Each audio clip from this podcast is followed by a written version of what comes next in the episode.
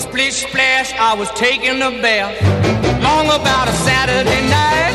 Yeah. 점심 먹고 유쾌한 시사 디저트 한 입. 최영일의 시사 본부. Well, I stepped out the tub and put my feet on the floor. I wrapped the towel around me and I opened the door. 네, 시사본부 매일 이 시간 청취자분들께 드리는 깜짝 간식 선물 오늘도 준비되어 있습니다. 수십 년 전에 CES에 나와 찬사를 받았었을 가전 전자레인지 지금은 뭐 일상적으로 쓰고 계시죠? 여기에 돌려 먹을 수 있는 컵라면을 오늘 간식으로 드리겠습니다. CES가 뭐야? 이제 나옵니다.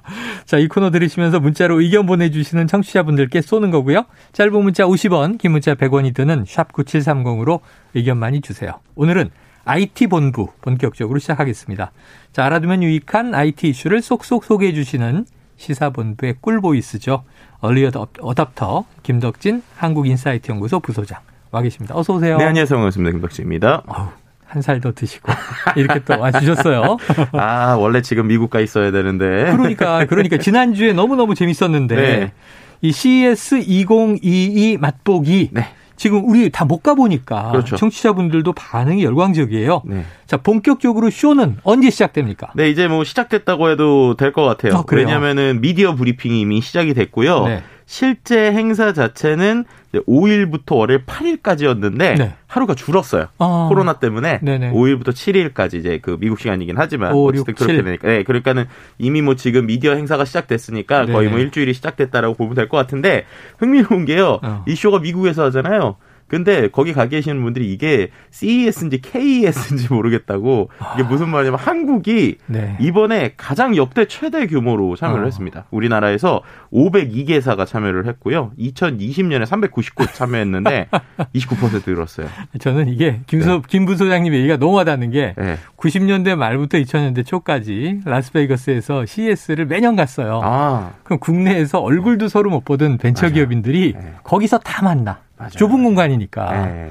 그래서 야 희한하다. 지금도 이미 거기서 어, 네. 1년 동안 못 보시다가 내년에 만나요 이랬던 분들이 작년에 못 만났다가 올해 네. 2년 만에 만나서 반갑다 뭐 이런 그러네요. 이야기들 좀 나오고도 있고도 하더라고요. CES라고도 불린다. 우리나라 기업이 약진하고 있다. 네.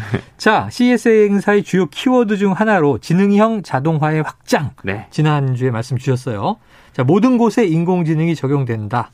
또 다른 키워드는 뭐가 있습니까? 네, 뭐 CES 이제 뭐 아까도 뭐 간단하게 얘기 주셨지만 원래는 가전 박람 쇼예요. 그래서 네. 예전에는 가전에 관련된 키워드가 많았어요. 뭐 냉장고, 어, 텔레비전, 그렇죠. 뭐 실제로. 이 쇼에서 마우스도 처음 나왔고 아. 3D TV, 뭐 네. 우리가 알고 있는 엔간한 유명한 가전 기술이 여기서 많이 이제 오픈이 됐거든요. 근데 요즘에는 워낙 기술이 한 가지가 아니라 여러 가지 융합되고 융복합이죠. 또 이제 시대의 변화에 따라서 기술이 워낙 다양한데 쓰이다 보니까 음. 최근에 나오는 키워드는 거의 이, 이 정도 수준인 것 같아요. 음. 기술로 인류와 지구를 구한다. 약간 그런 느낌입니다. 야, 그래서 공상과학 같은데요. 네, 그래서 음. 올해 가장 주목해 봐야 될 분야 중에 하나 헬스케어 아. 그리고 ESG 이쪽에 대한 이야기를 좀 드리려고 해요. 특히 이제 헬스케어 네. 같은 경우에는 어, 매해 나오긴 했었어요. 그랬는데 네네. 이게 약간 좀 주인공은 아니었던 느낌? 그러니까 음. 예를 들면은 최근에는 모빌리티가 상당히 화두다였다 맞아요, 보니까 맞아요. 모빌리티에 대해서 쓰는데 역시 코로나가 있었잖아요. 어. 그러다 보니까 이제 우리가 건강에 대해서 상당히 관심을 가질 수밖에 없고 모빌 이동은 오히려 줄어들고. 그렇죠. 그렇게 되면서 또 우리가 또 예전처럼 병원을 마음 편하게 가지 못하니까 음. 이른바 원격 의료라든지 네, 네. 아니면 평상시에 우리의 몸을 케어해주는 그러니까 어. 우리의 건강 상태를 항상 모니터링하는 이러한 혁신 기술들이 최근에 많아졌다는 거예요. 어. 그래서 예를 들면은 뭐 이런 것도 상당히 재밌는데 스마트 벨트 이런 것들도 있습니다. 스마트 벨트? 예, 스마트 벨트가 뭘 것 같으세요? 허리띠? 예, 허리띠인데 네. 이게 센서랑 연결이 돼 있어요. 아. 그럼 뭘 할 수 있느냐? 내 허리가 예를 들면 맨날 두 칸으로 차다가 세 칸으로 차기 시작하면 어 이거 칸이 늘었으니까 살이 쪘다 뭐 이런 거잖아요. 아니 세 칸으로 차다가 두 칸으로 차면 아, 그렇죠. 늘어난 아. 거죠. 저는 맨날 자동을 차가지고 저는 이제. 마지막 구멍이 이제 아슬아슬해서 걱정이에요. 그렇죠. 이제 그런 것들이 실제로 이 연동이 돼 있어가지고 네. 이 벨트를 내가 차는 패턴에 따라서 사람의 건강 상태를 같이 모니터링 해주는 네. 요런 정보를 그래서 좀 뭔가 살이 늘었다라고 하는 거는 이걸 이제 음. 어떤 모니터링해서 자료로 보내주는 이런 스마트 밴드를 손에 해서 그렇죠. 심박수, 심전도 이런 것도 지금 막 들여다보면서 걱정인데 네. 야 스마트 벨트 차면 저는 중년 아재들은 진짜 고민 많아지겠다. 근데 이게 중요한 게 뭐냐면 이런 자료들이 이제 내가 쓰는 것도 있지만요. 요즘에 이런 것들이 모여서 예를 들면 우리가 건강 검진을 간다고 치면 네. 건강 검진 가기 전에 이런 자료를 한 번에 의- 병원에 이제 데이터로 보내줄 아, 수가 그렇지, 있는 거예요. 그렇지. 네, 그렇게 되면은 평상시에 우리가 뭐 문진에도 예 아니요 대충 하잖아요. 맞아요, 맞아요. 그게 아니라 실제 이런 스마트 센서나 데이터로. 네, 스마트 데이터를 가지고 이제 보내서 그걸 아. 갖고 이제 우리가 이 사람의 정- 건강 정보를 알 수 있다 보 니까 이런 부분에서 아주 속도감 있게 좀 할 수 있고요. 음. 이제, 우- 이제 미국 같은 경우 우리나라는 좀 규제들 때문에 좀 안 되는데. 미국 같은 경우에는 스마트폰을 중심으로 해서 이 사람의 건강 상태를 내가 종합병원 가기 전에 이미 네. 자료를 다 이렇게 종합병원에 줄 수 있는 이런 어. 시스템까지 다 돼 있다고 보시면 될 것 같습니다. 스마트폰 광고를 제가 어제 처음 본 거 하나가 자동으로 네. 자전거 타다 넘어져서 의식을 잃었는데 음, 폰이 자동으로 이제 119에 신고를 했다. 맞아요. 야, 놀라운 일이에요. 네, 그런 것들이 이제 비슷한 게 스마트 낙상 사고를 예방해주는 지팡이 이런 것들이 아. 많이 있어요. 그러니까 결국엔 센서가 있기 때문에 네네. 센서가 항상 수평으로 있어야 되는데 어. 갑자기 이게 어느 순간 넘어져 수직이 있다. 떨어졌다. 라고 하면은 이거가 또 그러고 나서 가만히 있는 시간이 오래 지속된다. 이상 행동을 감지해서. 그렇죠. 이런 게 이제 인공지능의 발전이라고 보시면 될 것 같아요. 그래요. 어쨌든 지금 고령화 사회라 또 네. 이제 혼자 사시는 노인분들도 많으신데 그렇죠. 이 의료 데이터의 이제 공유, 원격 네. 공유는 여러 가지 좋을 것 같습니다. 헬스케어 기기들이 약진했다. 네. 그리고 아까 또 하나 기술로 지구를 구한다 하면서 ESG 얘기를 해주셨는데 네.